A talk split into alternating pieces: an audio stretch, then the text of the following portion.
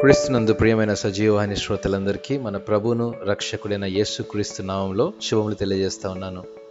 జీవితంలో ఆనందాన్ని ఎలా పొందాలి అనే అంశాన్ని ఈరోజు మనం ధ్యానించుకుందాం. ఉదయం లేచిన దగ్గర నుండి రాత్రి పడుకునే వరకు మన జీవితంలో ఎన్నో సవాళ్ళను ఎదుర్కొంటాము.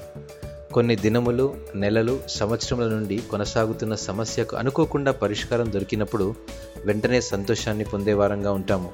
అనేకసార్లు చిన్న చిన్న సమస్యలపై పొందే విజయాలు రోజువారీ జీవితంలో ఉత్సాహాన్ని కలుగజేస్తుంటాయి.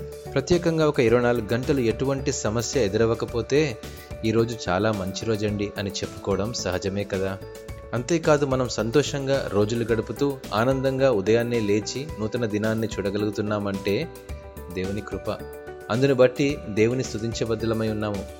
దేవుడు మన పట్ల తన అపారమైన ప్రేమ కరుణ దయ వాత్సల్యత ప్రత్యేకంగా ఆయన ఉద్దేశం మన ఎడల కలిగి ఉన్నదని గ్రహించినప్పుడు కీర్తనల గ్రంథము నూట ఇరవై ఆరవ అధ్యాయము మూడవ వచనంలో ఒక సంగతి నిగూఢముగా దాచబడింది.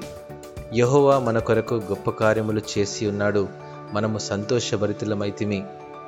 క్రీస్తు శిలువలో మన కొరకు చేసిన త్యాగాన్ని జ్ఞాపకం చేసుకొని హృదయంలో భద్రపరచుకోవడం కంటే గొప్పదైనది ఏదీ లేదు. గడిచిన దినాల్లో దేవుడు మనకు చేసిన మేళ్ళను జ్ఞాపకం చేసుకొనగలిగితే మరింత ఆనందాన్ని పొందగలం.